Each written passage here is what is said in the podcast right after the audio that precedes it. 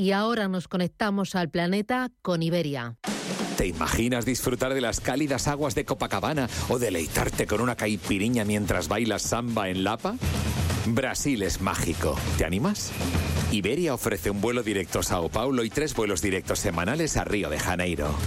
Iberia, cada día es el primer día. ¿Estás comparando hipotecas? Hay matices que marcan la diferencia. Hipotecas Cuchabank. Consúltanos directamente. Más info en cuchabank.es. En Finaccess Value queremos ayudarte a conseguir tus objetivos financieros. Finaccess Value, gestión de patrimonios centrados en la prudencia y la gestión del riesgo. Un enfoque global y más de 20 años del grupo Finaccess nos avalan. Más información en finaccessvalue.es y en el 91 737 4114. Finaccess Value, agencia de valores, figura inscrita en CNMV con el número 301. Capital Intereconomía les ofrece la noticia sostenible de la semana.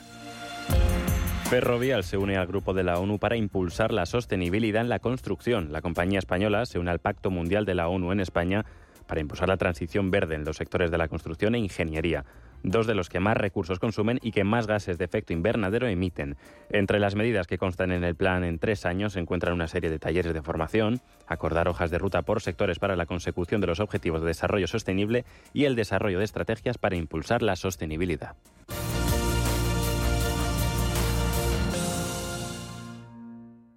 Ejercita tu rostro desde la comodidad de tu casa con Ver2 de Foreo. Con Ver2 elevarás, esculpirás y reafirmarás tu rostro. Gracias a sus cuatro tipos de microcorrientes, reduce las arrugas y mejora la firmeza desde la primera semana. Es la alternativa de Foreo segura, indolora y no invasiva a las inyecciones, los hilos tensores y los liftings faciales. Visita el espacio Foreo en la parafarmacia del corte inglés y empieza a cumplir tus propósitos. Si no te importa el futuro, si te sobra el campo, si no te emociona el mundo rural y no defiendes lo propio, un consejo, no escuches a Silvia Soria los domingos de 8 a 9 de la mañana en El Forcat, la voz agraria de Radio Intereconomía. Por cierto, el Forcat significa arado, porque aquí nos encanta abrir buenos surcos para sembrar buenos cultivos. ¿Sembramos juntos?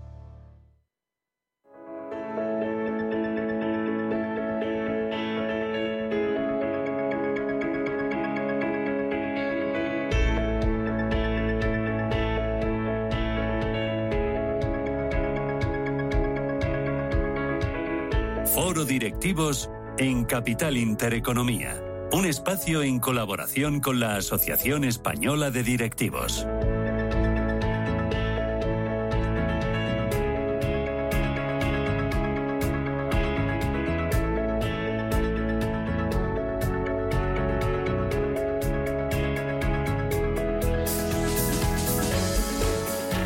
¿Qué tal? ¿Cómo están? Eh, buenos días. Seguimos aquí en Capital Intereconomía. Cuando son las 11 y 7 minutos de la mañana, abrimos nuestro foro directivos. Eh, bienvenidos a este espacio eh, en el que se inicia un año más pues una nueva temporada en colaboración con la Asociación Española de Directivos. Una temporada más para hablar de la función directiva dentro de las compañías. Y es que vamos a volver a poner encima de la mesa temas sobre los que hay que hablar para comprender mejor el escenario en el que nos encontramos. Un escenario y un contexto muy cambiante en los últimos años en los que las empresas pues han tenido que adaptarse, ¿no? Y lo van a tener seguir haciendo. Por eso en este foro pues quiere ser ese reflejo de esos logros, de sus dificultades, de ese aprendizaje y también de su camino. Y un año más eh, hablamos de retos, de cómo está cambiando la manera de dirigir las empresas, eh, de sostenibilidad, de digitalización, también de inteligencia artificial, de talento, de personas, de innovación, de tecnología y de muchos asuntos sobre los que hablaremos, charlaremos con nuestros invitados eh, descubriendo también esa labor que realiza mm, desde la Asociación Española de Directivos para ayudar a las compañías en todos eh, estos cambios. Y para el estreno de, mm, temporada nos acompaña una de las compañías que es socio corporativo de la AED, es Walter Kluivers y Tomás Fong es su director general. Tomás, bienvenido, buenos días, ¿cómo estamos? ¿Qué tal? Muy bien, buenos días. ¿Qué tal, todo bien? sí, todo muy bien, afortunadamente. Sí, sí, te iba a decir, volviendo al curso, ¿no? Eh, de nuevo con, con, bueno, con muchos retos por delante, ¿no? Correcto. Eh, uno de los retos, la digitalización de, de, las compañías eh, en nuestro país. Fíjate que estaba leyendo esta mañana, no sé si creo que es el último informe de digitalización de las pymes españolas que publicaba el BEI, el Banco Europeo de Inversiones, en el que, bueno, pues muchas pymes en España aún no han aprovechado eh, el poder digitalizarse, ¿no? Están todavía, eh, digamos, eh, con esa asignatura pendiente, mm, diciendo la hora que empieza el curso. Pero es que solo el 34% de las pymes españolas tienen previsto invertir digitalización en los próximos tres años este dato. No sé si es que tenemos eh, una resistencia al cambio, es lo que nos está pasando, Tomás. Sí, es que acabas de, acabas de dar con el tema clave. ¿eh? Esto no es... Hace 10 años que hablamos de transformación digital, bueno, digo 10 como mínimo, ¿no? Sí. O sea, es un tema muy manido y seguimos muchas veces empeñados en la digitalización, la parte técnica ¿eh? del cambio, cuando en realidad lo importante aquí es la transformación. Y aquí el dato que estabas comentando ahora es un ejemplo que ilustra precisamente en el punto en el que estamos. Este es un, este es un enfoque que hay que dar desde la transformación, no desde la tecnología. La tecnología acaba siendo una herramienta, lo que necesitamos es cambiar. Y aquí las pymes, las, las pequeñas y medianas empresas, es donde realmente plantean su gran reto, porque hay un día que hay que tomar la decisión, hay que cambiar los procedimientos, hay que cambiar la forma en la que se hacen las cosas, y la verdad es que el día a día es muy absorbente muy absorbente y cuesta realmente encontrar el punto de decir, vale, hoy lo voy a hacer. Y esto, una gran corporación, la cosa es más fácil, hay más gente, hay más, hay más recursos, tanto económicos como equipo, que pueden afrontar este cambio en una compañía más pequeña. Es muy importante que se ordene bien el cambio, porque tiene menos opciones de fallo. Y no es un tema que no puedan cambiar, es un tema que deben cambiar. El tema es que hay que ordenar bien qué pasos se siguen para hacer ese cambio. Y ahí es donde está parte de este, parte de este reto, ¿no? y este cambio nos queda todavía mucho, quiero decir, camino por recorrer. Nos queda, Porque con, los datos que tenemos eh, hablamos de esa resistencia al cambio de las pequeñas y medianas empresas eh, españolas, que no sé si esto ocurre en otros eh, países europeos, creo que en menor medida, pero sí que es cierto que, que mm. hay que entender que la digitalización, o muchas veces esa inversión, es rentabilidad para las compañías. Sin duda. De hecho, nosotros ya hace algún tiempo que publicamos los resultados de un estudio que hicimos, que lo hicimos en tiempo de pandemia precisamente porque, claro, es un momento que, que el mercado giró como un calcetín, ¿no? Estábamos viviendo de una manera y de pronto, de la noche a la mañana, cambiamos a vivir de otra. Y ahí destacamos claramente cuatro temas. Uno es cuatro temas de compañías que las cosas les están yendo bien. ¿eh? Y esto ya verás que engancha con el tema de la, digitalización. El primero es el crecimiento, el segundo es la colaboración, el tercero es la productividad y el cuarto es la resiliencia. Y la transformación digital o la digitalización actúa sobre especialmente sobre dos, pero podríamos decir sobre tres, sobre el crecimiento, la productividad y la colaboración. Y ahí, esto es un tema que hay que tener mm, presente, ¿no? Hablabas de otros países, por ejemplo, en, la, en Europa hay países que están por detrás de, la, de los niveles de digitalización de España, y hay otros que están claramente por delante, ¿no? También hay temas culturales que impactan aquí. Y cuando hablaba de la digitalización que toca, que toca sobre estos, estos ejes, el de crecimiento es un tema más de mindset, ¿no? Lo que los ingleses llaman de mindset, oye, querer crecer. Este, es un, este es un tema, y aquí siempre aclaro que el crecimiento tiene que ser armónico, no es un tema de cuenta de resultados que solo suben los ingresos. Tiene que subir los ingresos, tiene que subir el reconocimiento de marca, los canales de venta, eh, la formación, las capacidades de los equipos, la contratación, en fin, tiene que, tiene que, que crecer armónicamente. Cuando uno no crece armónicamente, empiezan a haber los problemas de indigestión del crecimiento. El crecimiento que hay que digerirlo. Y este es un tema, claro, y ahí la digitalización ayuda a poder encontrar nuevos segmentos, nuevos clientes, escuchar bien la voz del cliente. Y esto nos da herramientas para captar esta información y poder aplicar medidas de crecimiento. Por otro lado, cuando hablamos de colaboración, sin tecnología el crecimiento no se da. ¿Eh? Y las soluciones cloud, y os lo digo porque nosotros venimos de un mundo corporativo y tecnológica, ¿no? Y como tecnológica sabemos que el mundo cloud permite precisamente la colaboración, ¿no? Desde un mismo punto que nos conectamos varios y trabajamos sobre los mismos datos. Esto es muy importante, ¿no? Es un ahorro de tiempo clarísimo, es la oportunidad realmente de dar un salto cualitativo, de, repensar otra vez el proceso y decir, mira, esto, Elena, lo harás tú, esto lo haré yo. ¿no? no hace falta que esté la carga en un único punto. Y aquí, este es un modelo que obliga a repensar todos los procedimientos que tenemos en la casa en cuanto a colaboración. Y sin tecnología la colaboración es mucho más difícil. No, no, no, no. No le sacas el rendimiento que esto tiene. Y el tercero es la productividad. Y, el cuarto lo voy a saltar, ¿no? Pero la productividad, ¿por qué? Es que vamos a un mundo de cambio eh, clarísimo, lo citabas al principio, donde hay una, un, proceso de automatización radical. Radical. y, nos gusta o no, pero esto es así. Y vamos a un proceso de automatización radical. Y ahí, y, ya cierro con esto, la automatización bien entendida, aparte de que nos da retorno en la cuenta de resultados, esto es evidente, pero sobre todo protege el talento. Y digo protege el talento porque nadie, nadie quiere estar en una compañía haciendo cosas que no sean interesantes, ¿no? Pero bueno, esto, esto es una derivada colateral, pero que acaba siendo lo fundamental. Ahora hablamos de, talento porque, bueno, como bien decías, eh, vosotros ayudáis a las compañías, a las pequeñas y medianas empresas en esa labor ¿no? de, acompañamiento. Eso es una empresa con soluciones de software, de información y de servicios para despachos profesionales, de empresas. Eh, ¿Dónde están las claves ¿no? para que, esas pequeñas y medianas empresas eh, se les pueda ayudar más y mejor. Eh, eh, eh, ¿Dónde están esos retos? ¿Dónde están esas estrategias de cara a futuro? ¿no? En este mercado que es, en este mundo que se ha vuelto tan cambiante, ¿no? Y que hay que adaptarse en el momento.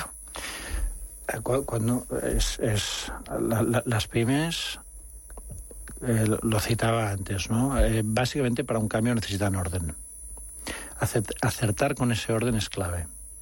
Ahora mismo hemos tenido y tenemos a disposición el kit digital, ¿eh? lo estábamos viendo hasta ahora. El kit digital es un acto de responsabilidad bestial que todos tenemos. Y digo todos porque no es un tema que eh, tengamos a disposición un dinero para, para poner software o poner tecnología en las compañías. Hay que poner el software que toca en cada compañía en el momento que le toca. No todas están en el mismo punto. No todas están ahí. Entonces yo ahí creo que hay un tema muy relevante y es hay un acto de responsabilidad por parte de todos y luego hay que tener un buen socio. Hay que estar acompañado de, una buena compañía que te pueda, que te permita digerir ese cambio de forma que puedas hacerlo, un cambio ordenado. Y, y, o sea, insisto con esta idea porque no es un tema de inyectar tecnología en las compañías, es un tema de ordenar esa implantación. Es decir, que tenemos las herramientas muchas veces adecuadas, pero lo que hacemos es eh, no poder eh, incorporarlas porque muchas veces también hay un desconocimiento ¿no? por la propia empresa que le da miedo no acercarse a algo que no conoce. Claro. Y este es vosotros. Efectivamente, y es que el cambio son cambios profundos. hablamos de cambiar hábitos. Cambiar un hábito, la condición humana es es, rígida, diríamos, en general, y cambiar nos cuesta, y hay métodos y hay formas de cambio. Lo que pasa es que hay que ordenarlos, y todo tiene un orden, y todas, todas tienen, o sea, todos los cambios tienen etapas, y estas etapas tienen que venir bien ordenadas. Y ahí es donde nosotros, claro, llevamos años digitalizando compañías y, y, estamos muy cerca de los despachos profesionales que estos dan servicio a estos clientes que acaban siendo, en el 95% de los casos, por no decir el 99% de los casos, son pymes que necesitan ayuda en muchos planos. Entonces, lo que nosotros defendemos es la pyme se tiene que centrar en lo que realmente sabe hacer. No, céntrate en tu core de negocio, en tu, en tu, en tu core business. Ahí céntrate y en el resto déjate ayudar. Lo vas a tener que hacer tú. ¿Eh? Lo vas a tener que hacer tú como compañía, pero deja que pautemos parte de este cambio. y, también lo digo porque lo hemos vivido, por ejemplo, en Italia, cuando, cuando se implantó ¿eh? lo que aquí entendemos como la ley crea y crece, que es un cambio que vendrá. Eh, lo vivimos en primera persona, fue, fue de la noche a la mañana, cambiaron cosas de la noche a la mañana. Entonces, quien no se preparó antes, el sufrimiento fue bestial. Y el problema es que cuando uno sufre mucho en la implantación de una estrategia, de un cambio, pone en riesgo el propio negocio. Y esta no es la intención. Precisamente no hay que poner en riesgo el negocio, lo que hay que sacar es provecho a ese negocio. Por eso el orden te puede dar una digestión correcta o una indigestión. Y ahí es donde pensamos que tener un buen socio es básico. Es importante. Em, eh, Tomás, eh, aquí hablamos de muchos asuntos de inteligencia artificial, de sostenibilidad, de digitalización, pero hablamos también de, personas y, de talento. Lo ponías tú sobre la mesa, decías, es vital ¿no? para llevar a cabo esta transformación, pero ¿cómo se puede potenciar eh, el talento dentro de las empresas, dentro de las compañías, para que generen ese cambio, que hay que entenderlo así? Totalmente. A ver, el talento es clave. Todo el mundo sabe que sin eh, un equipo humano comprometido y con buenos skills la compañía no va a rendir. Esto yo creo que ya está asumido por parte de todos y, lo he repetido muchas veces. Nadie quiere estar en un proyecto que no es atractivo. Nadie quiere estar en un proyecto que no es sexy. Nadie quiere estar en un proyecto que no me da oportunidades de crecimiento. Nadie quiere estar en un proyecto donde no pueda ganar cash, donde no pueda ganar dinero, donde no pueda evolucionar, donde no pueda mejorar mis capacidades. Nadie quiere estar en un proyecto aburrido. Nadie bueno, digo nadie, estoy radicalizando la posición, pero, pero el talento huye de los proyectos que no ofrecen pues una ambición de crecimiento, ambición ordenada, ¿eh? De nuevo, no es un tema de ambición hay que tener siempre. correcto, correcto. Es sano, tener ambición, es muy sano, es muy sano y muy necesario, y muy necesario, efectivamente. Pero el talento va cuando el proyecto es potente. Entonces, la obligación de los líderes y de los equipos de dirección de las compañías es que los proyectos sean atractivos. Si un proyecto no es atractivo, el talento se va a ir. Y si el talento se va, tampoco viene. Eh, eh, está también eso. No, como capto talento? Pues hay que hacer el proyecto atractivo. Lo que no puedes hacer es un proyecto, esperar que te venga el mejor talento con un proyecto que es mm, flojito. No, y esto, y esto pasa. Y la digitalización ayuda a que esto suceda. Porque cuando tú entras en una compañía y ves que la compañía está haciendo una apuesta clara en innovación, en cambio, piensas, bueno, si esta compañía está haciendo esta inversión es porque el proyecto importa. No es solo la cuenta de resultados, el proyecto importa. Importa a las personas que estamos dentro. Por eso decimos que el binomio, eh, lo he citado algunas veces, ¿no? El binomio cloud y talento es un binomio muy potente, porque, bueno, pues porque es un mensaje permanente a las personas que trabajamos en las organizaciones. ¿no? Oye, nuevas herramientas, nuevas tools, ¿no? me permite conectar con procesos nuevos, me permite estar en un mundo súper cambiante. Pues claro, una compañía que no apuesta ahí, pues el talento sufre. Y cuando el talento sufre, el talento se va. Pues estáis vosotros para acompañar en esos eh, cambios. Eso es lo importante. Yo te iba a preguntar, porque ya que empezamos curso, eh, bueno, pues siempre hay asignaturas pendientes, ¿no? Que quedan casi de un año para otro, ¿no? Y seguimos hablando de lo mismo. En este curso que comienza, ¿cuál es la asignatura pendiente dentro de la transformación digital de las empresas? Hablaría claramente de capacitación formación. Este es el primer paso para poder captar y estar... O sea, es un momento de cambio radical. Y como momento de cambio radical es el momento de los avispados, de los que están atentos a los cambios que se suceden en el mercado. Es este momento. Entonces, para estar atento y poder ver las oportunidades hay que tener algo de conocimiento. O sea, porque tú puedes ver que el mundo está cambiando, pero si no te enteras de lo que está pasando, lo único que te está sucediendo es sufrir. Estás sufriendo. ¿Eh? Entonces, es un momento de capacitar a los equipos, es el momento de apostar por esa formación que permita, yo no digo que seas un experto en inteligencia artificial, no hace falta que pero sí que hace falta que tengas las nociones básicas, que veas cómo funciona, que entiendas dónde están las de que entiendas dónde puedes eh, aprovecharlo para aumentar tu productividad, que o sea, que empieces a pedalear al lado de esta tecnología o de esta o de todas, ¿eh? ¿no? Las que pueden estar en tu entorno, en la robotización, la mejora de procesos, la inteligencia artificial, el estrujar bien los datos, no sé, son ejemplos concretos que formarse en ese espacio da que abramos los ojos a un momento de cambio bestial. Y esta para mí sería asignatura pendiente. Pues me quedo con ese mensaje que abramos eh, los cambios, a eso, abramos los ojos, ¿no? A esos cambios que, que van a llegar, porque son muchos que están aquí, ¿no? y que bueno, y que aquel que, que no lo sepa o que no lo vea, que intente verlo, ¿no? Que intente aprender de todo lo que lo que está llegando. Tomás eh, Fong, director general de World ha sido un placer compartir este primer programa de foro directivo en colaboración con la EB esta mañana de este viernes eh, y muchas gracias eh, por acompañarnos y seguro que sí, vamos a seguir hablando mucho de digitalización. ¿eh? Encantado. Espero que, que, estés aquí también para, para contarlo y bueno, y que las pequeñas y medianas empresas a las que todavía son resistentes al cambio puedan ser un poquito menos ¿eh? resistentes al cambio. Le vamos Correcto. a intentar ayudar. Correcto. Gracias. Gracias, Elena. Gracias.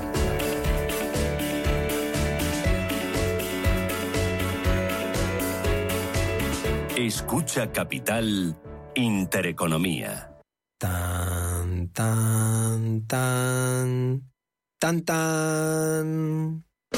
La cuenta online del Santander es tan tan fácil de abrir que lo puedes hacer desde donde quieras. Santander en digital es Santander. Santander, por ti, los primeros. Consulta condiciones en bancosantander.es. ¿Buscas un broker para operar en el mercado americano? Opera con eBroker al alza o a la baja, con plataformas de trading avanzadas y la garantía y solvencia que solo un broker español especializado en derivados puede ofrecerte. Abre ahora tu cuenta demo totalmente gratis y pon a prueba tu trading. eBroker.es, reinventando el trading. Atención a todos los oyentes que buscan un alivio natural para el dolor y la inflamación en las articulaciones. Presentamos Celand de Sol Naturaleza, diseñado específicamente para brindarte bienestar. Celand de Sol Naturaleza es una combinación única de ingredientes naturales que trabajan en conjunto para reducir el dolor, la inflamación y mejorar tu movilidad. Llámanos al 91 31 31 409 o visita nuestra nuestra web solnaturaleza.es. Si eres un inversor conservador y quieres conocer las oportunidades que te ofrece la renta fija, tienes una cita el próximo jueves en Capital Intereconomía, especial Renta Fija. De 12 a 1 del mediodía con Susana Criado, con el patrocinio de Santa Lucía Asset Management.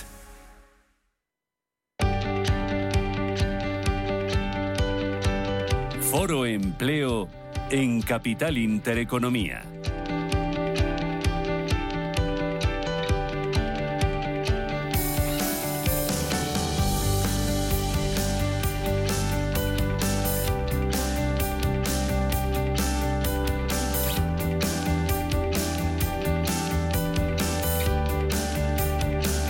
Estamos de puente, pero hablamos de empleo, ¿eh? 11 y 28 minutos de la mañana, en directo, 13 de octubre, viernes y 13. Pilar Gómez Acebo. Buenos, Buenos días. días. Eres... Viernes 13. ¿Te da miedo los viernes 13 o te da miedo cualquier día de la semana? pues, pues los viernes 13 ya el tema, la inteligencia artificial lo ha superado ya. Por lo menos el viernes 13 si da miedo lo ves venir, ¿no? Sí. Eh, otros días te asustas. Dentro de, ¿Cómo estás? Pues eh, trabajando. ¿Cómo van los máster, la formación? Eh, la formación, pues preparando gente con un poco pensamiento crítico, que es lo que se necesita. ¿Y se dejan preparar o no? Eh, la verdad es que sí, lo está deseando la gente, mucho más de lo que parece, pero es que el nivel es muy bajito, el punto de partida es muy bajito. Oye, luego vamos a hablar de formación, ¿eh? No sé si habéis Claro. visto un TikTok, si no lo vamos a escuchar luego de, de una usuaria, o contamos quién es, que se ha quejado mucho porque tiene muchos títulos, muchos másteres, muchas carreras, pero que esto de encontrar trabajo en cuanto pasas de una edad ya, nada de nada. José Luis Fernández Santillana, director del Gabinete de Uso, Unión Sindical Obrera. Buenos días. Hola, buenos ¿Cómo días. estás? Yo muy bien, muy bien. Bien. Fíjate que con lo que decía Pilar, el pensamiento crítico, primero que piensen y después que Eso sean está, críticos, sí. ¿no? O sea, primero, ¿eh? Paso a paso. ¿no? Paso a paso. Partido a partido, que dice Picholo, ¿no? Oye, que ahora saludo enseguida a Luis, que está entrando ya en el estudio. Eh, publicabais esta mañana desde Uso, José Luis, el análisis del mercado laboral, el mes de septiembre, paros, contratación y empleo. Así a grandes trazos que, que, que has visto. Que, ¿Cuál Bueno, es el pues- diagnóstico, doctor? Pues hombre, el- que la cosa no está tan bien como nos están contando, ¿no?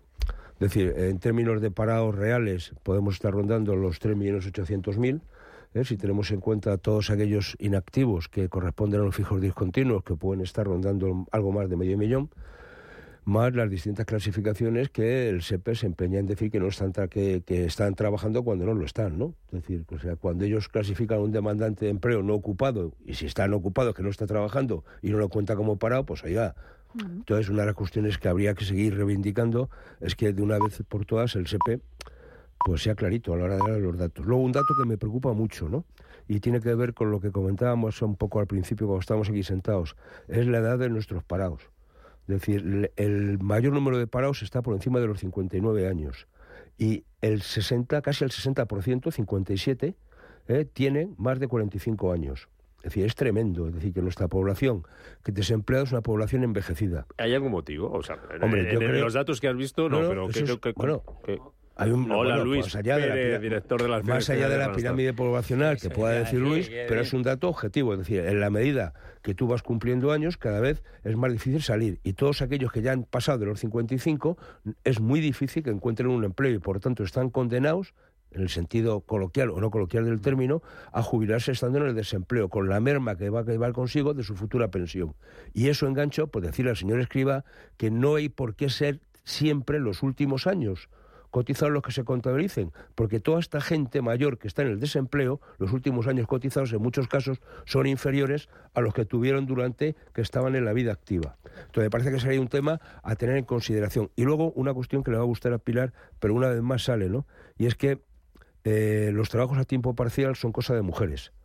¿Eh? mayoritariamente. Vamos, se ve en la estadística que es una cuestión tremenda. Es decir, prácticamente una de cada tres mujeres que trabaja con un contrato indefinido lo hace a tiempo parcial. O sea, es una y comparado con los hombres es tremendo. Y luego, el último dato para que veamos la gran calidad de nuestro mercado de trabajo es que solo el 16% de la contratación indefinida, 16%, ¿eh? es a tiempo completo.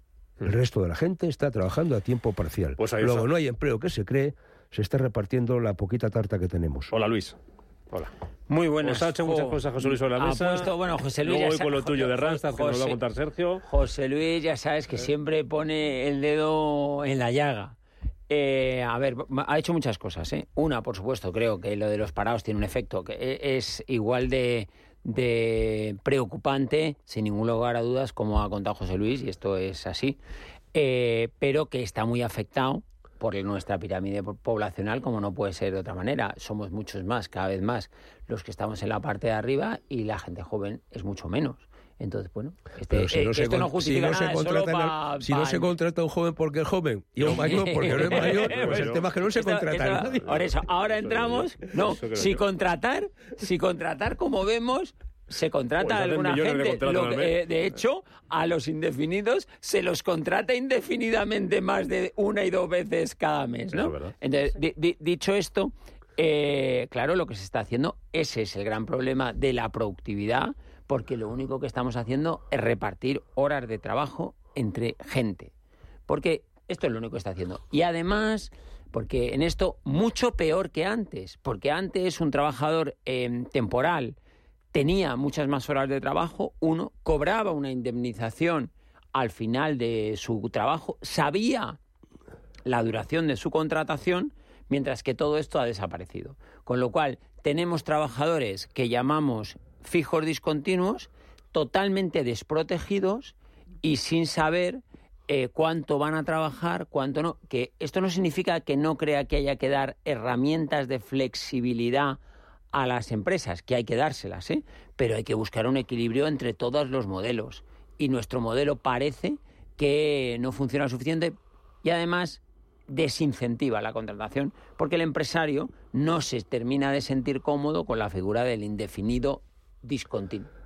Pero con el, perdón un segundo, Pilar, pero es que, Luis, si tú vas al- al- a, a ver los distintos tipos de contratos indefinidos, lo que te das cuenta es que en los últimos meses, y si comparas con el año pasado, lo que ha habido es una caída brutal de la contratación, pero brutal. Es decir, los contratos indefinidos han caído prácticamente Pero, un 25%. José Luis, claro, porque ha subido el salario burbuja- mínimo un El efecto burbuja de la reforma laboral que obligaba a hacer contratos indefinidos ya no existe. A partir de ahí, lo que está haciendo la gente es dejar de contratar porque no hay actividad económica. No es una cuestión de salario mínimo. El tema es que no el haya- salario mínimo. Bueno, no, no, no tanto, ¿eh? Si no problema- consigues subir la productividad y subir pero- los costes pero- eh, salariales, Pero, la dime productividad no sube, entre otras cosas, porque lo que no está creando es empleo, lo que está haciendo es el- las horas que hay, repartirlas entre más gente, con lo cual la productividad se va al carete. Y el empresario, eh, a la hora que tiene que decidir voy a contratar a alguien o no, se vuelve para atrás porque ni le gusta el modelo de contratación, hacer productivo eh, un- el salario mínimo actual le cuesta un montón y entonces que decide no, no hacer nuevos proyectos ir con el freno de mano echado. Bueno, pero y la inflación. un poco a la micro de la macro, ¿vale? Porque Ahí, ahí, es que ahí, esas ahí. gra- esos grandes números, esas grandes cifras quedan estupendo, pero hay que aterrizarlo en la realidad personal de la persona ¿eh? con esa edad y si es mujer, no digamos. Vamos a ver, ¿por qué no se pone el dedo en la llaga de los sesgos inconscientes a la hora de contratar? Eso lo vamos a tratar. El edadismo, ¿eh? el tema mujer. Déjamelo ahí introducido. Venga. Pues lo dejo introducido porque es que es, es- son esos matices los que deciden en un 80%, peso en la decisión, 80% de los matices. Estamos hablando del 20%, que por muy macro que sea, no decide. Luego lo hablamos, ahora enseguida, pero que viene Luis a hablar de su libro. Hoy, el libro, el libro que, que presentaban esta semana, el estudio Randstad de Ployer Brand, que lo estuvo siguiendo Sergio Padilla el otro día online, porque estas cosas Randstad las hace muy bien y dice, pues yo online. Y así la gente, pues puede, Puede estar aquí verlo. en la redacción, puede verlo y, y- y luego no lo puede contar en, en la radio. Eh, ese ve Randstad de Ployer Brand que dice cosas como lo que valora una persona, un trabajador en la empresa, por qué se va de las empresas, las prioridades, si van a cambiar o no de empresas. Sergio Padilla, buenos días. Buenos días, Rubén. Dame números. Pues sí, mira, te cuento los principales datos. El 72% de las empresas tienen dificultades para encontrar a la persona adecuada en un puesto de trabajo. Esto se debe en gran medida a los valores personales y al aumento de la importancia que, lo tenga- que le otorgan los trabajadores a la diversidad, a la inclusión social, al bienestar, a la salud mental. Y es que uno de cada cinco jóvenes de entre 18 y 35 años prefieren ser desempleados antes que trabajar por una empresa que no comparta sus valores. Además, esto hay que sumarle que uno de cada tres empleados tiene intención de cambiar de empresa en un plazo de seis meses y uno de cada siete lo consigue. Los principales motivos, no encontrar conciliación entre la vida laboral y la vida personal o no encontrar el desarrollo o formación profesional adecuado. Por otro lado, los trabajadores en España priorizan el salario para decantarse por una empresa u otra, mientras que en otros países europeos como Alemania o Italia le dan más importancia a la conciliación y a la seguridad laboral. ¿Y esto qué supone? Pues una diferencia entre lo que priorizan las empresas a la hora de ofertar un empleo y lo que priorizan los trabajadores sobre dicha oferta. Las empresas le dan más importancia a, la ubicación, a que la ubicación laboral sea idónea para los trabajadores, mientras que los empleados le dan mayor importancia, como ya hemos dicho, al salario. Y ya para finalizar, según Randstad, el 78% de los empleados valora cada vez más la necesidad de tener una buena relación con sus compañeros de trabajo y un 76% creen esencial tener una buena relación con sus jefes. Gracias, Sergio. Lo ha contado mejor que tú. Qué Bueno, bonito. sin ningún lugar a dudas. Y sobre todo, y sobre todo eh, desgranándolo eh, eh, con una agilidad rap- y rapidez eh, increíble y poniendo muchos temas que tienen que ver eh, con la realidad que estamos viviendo. Yo a añadir algunas A mí, cosas. a mí me ha llamado la atención, lo, lo contaba Sergio, bueno, lo, lo que, lo que dice del informe de, de este de Randstad, que, que uno de cada tres quiere cambiar de, de trabajo. Eso está bien, ¿no? Porque cuando miramos a Estados Unidos, que haya esa gente con esa intención de... Pero pasa que en Estados Unidos se cambia de trabajo y aquí no. Solo uno de cada siete lo va a Pero el tema es por qué, digo, es decir, en qué- el tema es en qué está trabajando previamente para ver ver. por qué quiere cambiar. O sea, a mí me parece ver, que esa es la pregunta del millón. El, el cambio, varias, varias cosas, ¿no? Eh, uno, es, es verdad que ha subido la, la voluntad de cambio, Sí. pero el cambio siempre ha sido algo que está en nuestro en el ADN del mercado laboral. Tú señalabas el mercado laboral americano. El mercado laboral americano en eso lo que tiene, que es extremadamente dinámico, es que la gente se va y al día siguiente encuentra otro Eso trabajo. y aquí no. Eh, bueno, aquí no por muchas razones, ¿eh? Te recuerdo que, Hombre, tasa que de paro la no es de gente- y medio, 3,6 la tasa no, de paro. ¿eh? no se van, América. eh, la, la tasa de paro, por supuesto, dice José Luis.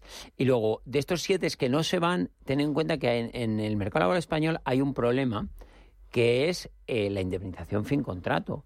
Mucha gente no quiere no irse perderlo. porque lo entiende Por no como perderlo. capitalizado. Claro. Y lo que no nos damos cuenta que eso es otra de las causas de la menor productividad de nuestro mercado laboral. La gente a veces no está donde quiere estar, pero no quiere perder Una persona su que lleve 5, 6, indemnización. 7, 8, 10 años en una empresa y diga, Luis, ¿cómo eso, me voy a ir? eso- eso es muy y relativo. de- atrás? Eso depende de la edad que tengas, en qué momento de tu vida estés, Correcto. etcétera. Yo pongo el ejemplo del cajero del super, de uno de los super donde voy. Sí. ¿eh? Que por una conversación entre dos, llevaba poco tiempo trabajando allí, le dice, hombre, has llegado por aquí, sí, ¿qué haces? No, estoy aquí trabajando, no, ah, ¿tú qué haces? No, no, yo estoy aquí mientras encuentro algo de lo mío.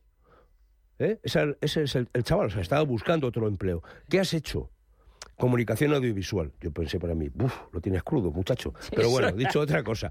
Pero bueno, no se lo pero, ese perfil, ese perfil eh, abunda, es decir, gente con una titulación superior que está trabajando en lo que puede y está eh, trabajando ahí hasta que le sale algo de lo pero, suyo. Pero esa persona, José Luis. y no que- puede renunciar a ese ingreso porque seguramente es el que le hace falta para poder vivir. Pero cuando lleve trabajando cinco años mientras encuentra algo de lo suyo, no es que no pueda renunciar al ingreso, es que no va a que querer renunciar a la indemnización. No, no, claro. pero el Este es otro problema. Lo suyo ya. Ahí está. Mira, ya lo suyo Eh, me da eh, igual. eh, Depende, ¿eh? si encuentra algo de lo suyo que está bien pagado y remunerado, Mucho seguirá. merece la pides nada, ni Claro, poco. claro, no pides claro, nada. Pero, Claro. pero eh, a ver, José, varias cosas de este caso, bueno, este u otros Que no- casos. que no vamos de o, este, o, estos- o, este, o este mismo, ¿eh?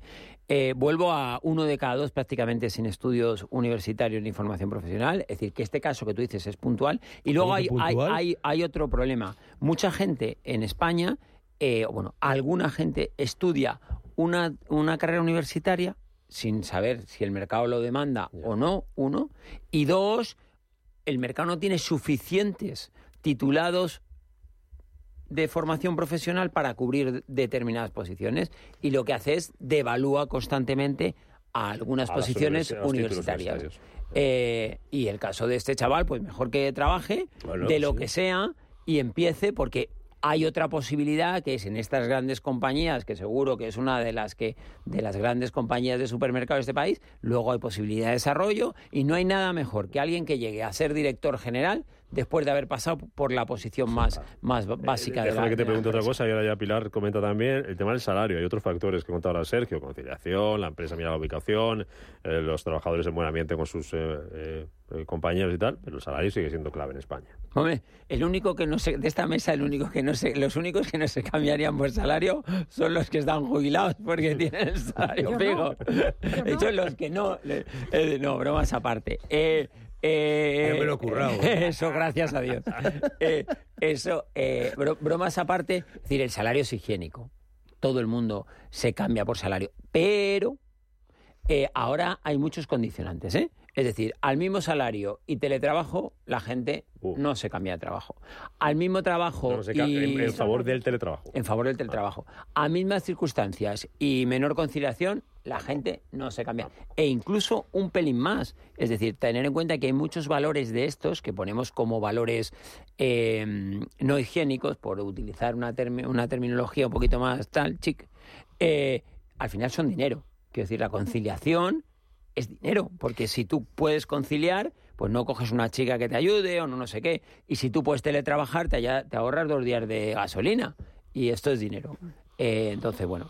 Yo creo que eh, el salario mm, ahora, pero como hace décadas, sigue siendo la cuarta preferencia. Y los headhunters y los seleccionadores lo saben muy bien. Que la disculpa primera que se utiliza es el salario. Pero una vez que tienes las lentejas a cubierto, Ah, bueno, la realidad es otra. Claro. Y las prioridades son Eso es otras. ¿Eh? Entonces, creo que eh, también hay que pedir y trabajar ¿eh? en la línea de formación, la, la línea de esfuerzo, porque yo este verano ha sido la primera vez que he visto letreros en talleres de coches y en restaurantes, se busca gente que quiera trabajar. Sí, sí, está claro. ¿Mm? Hay Entonces, grandes problemas de ahí- de talento. Pero son todo temas de comportamiento, como siempre, de parte del empresariado y de parte de los trabajadores.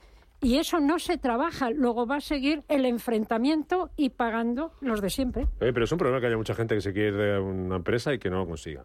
Pero bueno, Porque yo creo que hay gente, que depende. No sea productivo, que hablabais antes de productividad. Pero yo creo que eso, digo, depende del tipo de empresa. Es decir, el problema de estas cosas es que la tipología de nuestras empresas es muy curiosa. Digo, una gran mayoría son pymes y micropymes, con lo cual cosas como el teletrabajo no es fácil que se, que se impongan, porque, porque en la realidad, ¿eh? entonces, al final, buena parte de estas cosas que estamos hablando vienen bien para las grandes empresas, aquellas que tienen ya un número importante de Pero el trabajadores. IBEX no que pueden contrata jugar. a nadie en estos momentos. Claro. ¿no? No, no, no. Entonces, aquí el problema que tenemos es, también algunos datos de Europa lo que nos están diciendo es que España es el país con más trabajadores sobrecualificados, es decir, que están ocupando puestos de trabajo con una cualificación. Ese es un dato que da también. Pero porque que somos el país con Bueno, menos formación profesional. bueno, también. ¿eh? Pero Ah, bueno, pero, pero, pero fíjate que el problema de la formación profesional tiene que ver primero con la administración que dote de plazas de entrada, la propia administración que ponga, que haya empresarios también que doten y que hagan una apuesta por poner centros de formación profesional o volver a una situación que es posible hacer con la actual ley de formación profesional, que las propias empresas asuman el rol de formar de manera arreglada y dando un certificado o un título a sus propios trabajadores a través de la autorización. Volver a una cosa que Pero lo que el somos un poco mayores el modelo no recordamos, es flexible. las escuelas de aprendices ¿Cuánto ha caído la formación profesional dual? Claro, Ha caído en picado. pero es que ha caído primero. Porque es tan por- complejo. Si el problema es que el sistema de la formación profesional y de los certi- yo sabéis que yo debo ser el único que defiende a capa y espada los certificados de No. profesionalidad. Y- No, no, yo también. Bueno, vamos José a ver, aquí hay un viejo debate que es titulación o cualificación. Ya que Eso es un viejo debate. Y la cualificación del empleo, que José Luis y yo también hablamos mucho de esto. Eh, pero, pero buscar modelos mucho más ágiles es muy importante para cualquier certificación de la experiencia o cualificación de forma mucho más ágil e intermedia.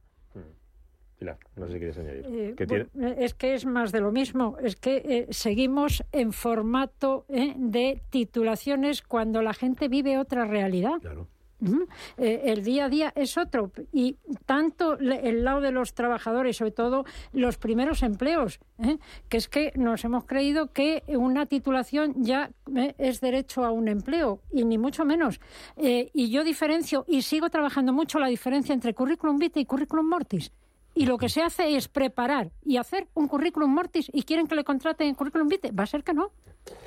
Hablando de titulaciones, venga, vamos con ese tema que ya ponías antes sobre la, sobre la mesa y unido a otros sesgos, el de mujer, el de edad. Bueno, pues una mujer, eh, una española con tres carreras, con tres máster, pues se ha hecho muy viral eh, por un vídeo que ha publicado en la red social TikTok. Su usuario es arroba ser.consciente7, por si quieren ustedes ver el vídeo, merece la pena, un vídeo largo, son algo más de siete minutos, vamos a escuchar solamente un fragmento. No encuentra trabajo con la edad que tiene, dice que los títulos universitarios son un fraude. No soy imbécil, soy honesta.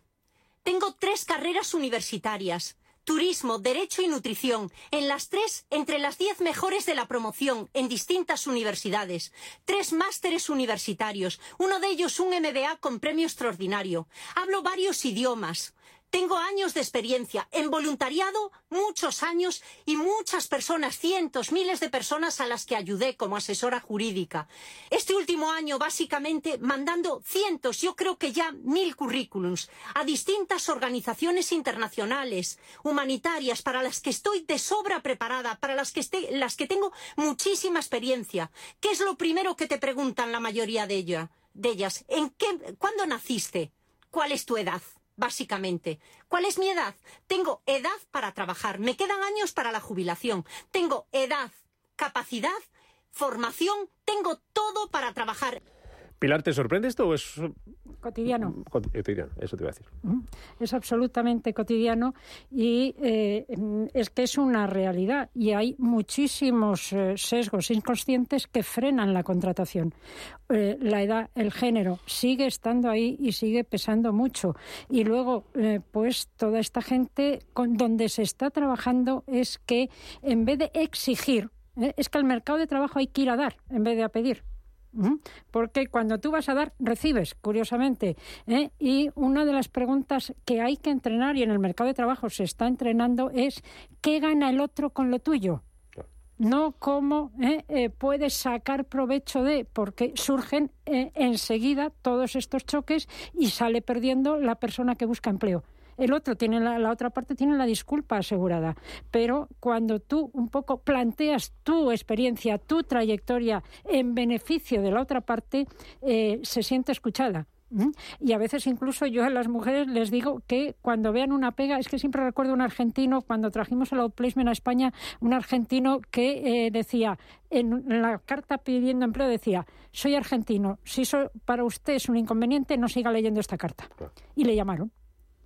¿Mm? Entonces, que la mujer tiene que hacer un poquito, Un eso también. ¿no? Empezar por ahí, ¿no? Exacto. ¿no? Y luego poner eh, en beneficio de la otra parte lo que quiere. Y es mucho más fácil que lo consiga, porque es una pura negociación. ¿Eh? Una negociación de dar, eh, perder, perder, ganar, ganar, y ahí es donde se juega ¿eh? esa decisión de contratar o no contratar. Dicho esto, seguimos en una sociedad muy, muy machista y ahí están los datos que, que lo avalan. A la mujer, gran parte del paro de larga duración son mujeres de más de 50 años. Ahora quito la parte de mujer, que es importante también en este caso, pero eh, ¿os sorprende que haya gente que pueda tener tres carreras, máster, sea hombre o sea mujer? ¿eh? Incluso quito el sesgo quito el sesgo, ¿eh? por ir un poco más allá, quito el sesgo de mujer. Incluso puedo quitar el sesgo de edad, que tiene problemas para encontrar trabajo. Sí. Claro, Sí, si, yo, si yo he estudiado tres carreras, no, no hablo de este caso, ¿eh? si yo he estudiado tres carreras de cosas que el mercado no pide, pues es un Pues caso. pero el eh, problema eh, es ese. puede pasar. Hay cosas que el mercado pide. Y- y- pasa y- que no hay sitio o Eh, está un pero poco que luego, es decir, eh, eh, ca- cada situación es sí, claro. esto, como es decir, detrás de cada tres carreras está Antonio, Juan, Marta o Macarena, ¿vale? Es decir, hay una persona.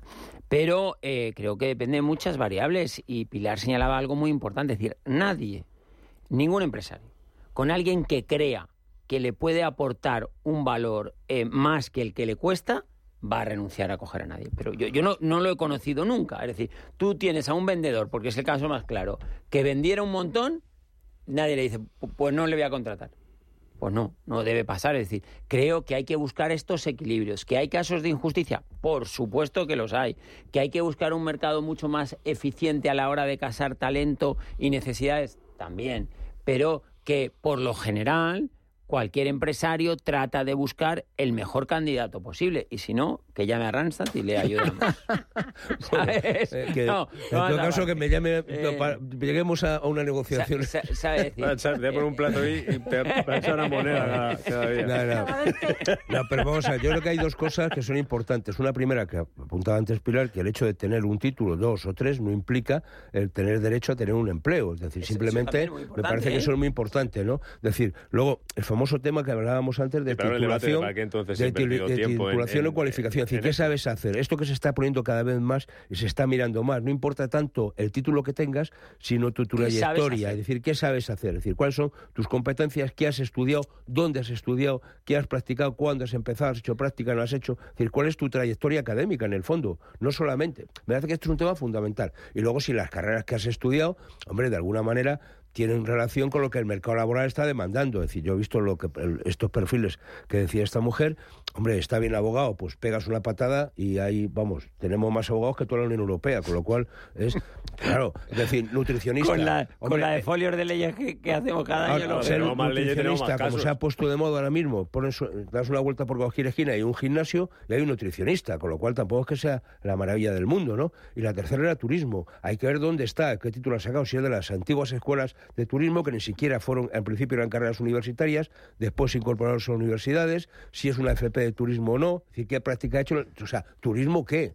Decir, porque, quiero decir, yo tengo, digo, oh, eh, mi sobrino ha hecho turismo, ¿eh? Y está trabajando ¿eh? en, un, en un hotel y está estupendamente, es jefe de sala, tal, pero después de haberse tirado seis años de camarero y de, y de dependiente en el Reino Unido para pachacarse el inglés perfectamente, ¿no? Es decir, claro, ¿hasta qué punto el tener realmente un título te cualifica para Ese es el trabajar? debate. Ese es el debate de fondo, Y luego, ¿no? ¿qué, qué título? Vuelvo a esto. Mira, el otro día tuve una reunión súper interesante con la subdirectora de uno de los centros de formación profesional más grande de España, ¿vale?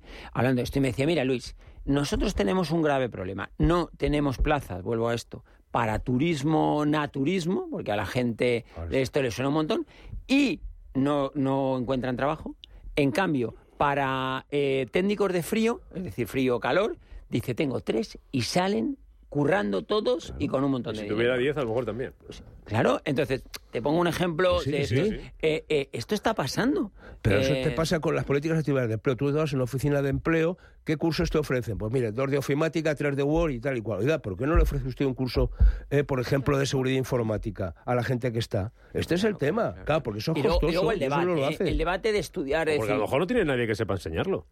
Ah, Bueno, pues entonces problema. busca, compara. Pero- Si- entonces a partir de ahí el propio Servicio Público de Empleo no es capaz de tener una Digo, ¿eh? plantilla de No, no, profesionales adecuados para impartir y os adecuados a las pero- pero, Rubén, sorprendería que No, no, no, Ah, es como si siguiéramos dando cursos de La- la- MS2 porque no tenemos de, de Windows. Po- po- No, no, po- pero- no tiene sentido. MS2 es lo que usa el SEPE, que Que- ha pasado muchas veces. Pero que hay, con- eh, o menos. lo antigua que Se han realizado estudios de profesiones informáticas donde todo el mundo se pone a hacerlas y yo les digo en la charla inaugural, Claro. eh, después de cuatro años todo esto ha, eh, ha caducado.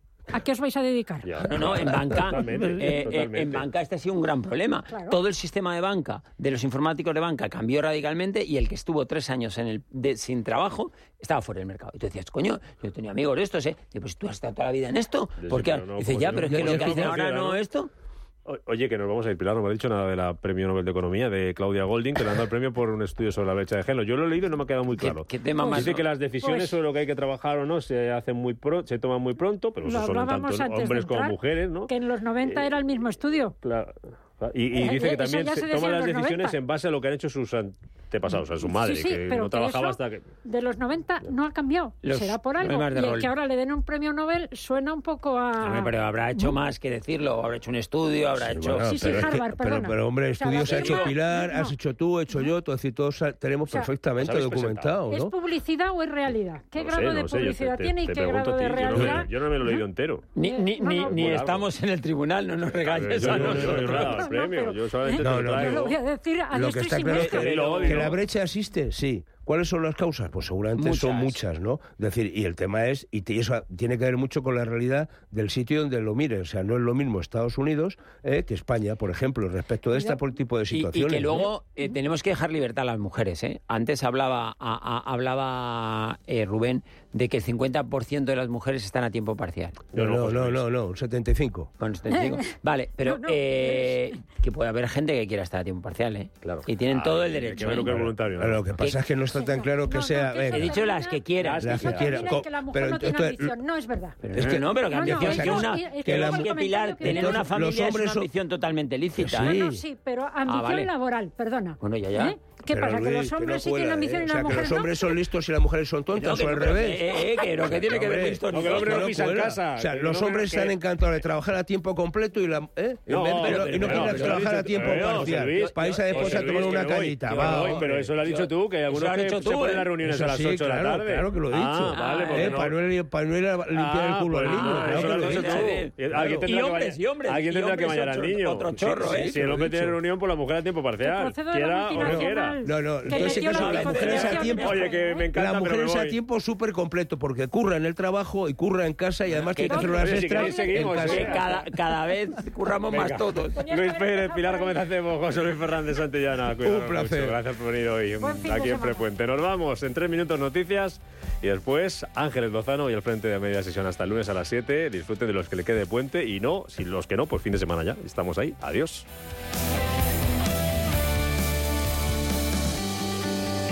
Intereconomía. Esto es Capital Intereconomía.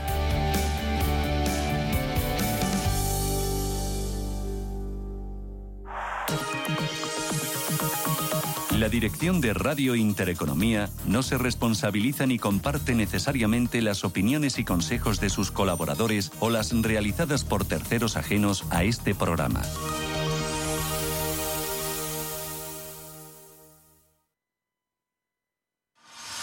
Radio Intereconomía, la radio de los negocios para estar bien informado.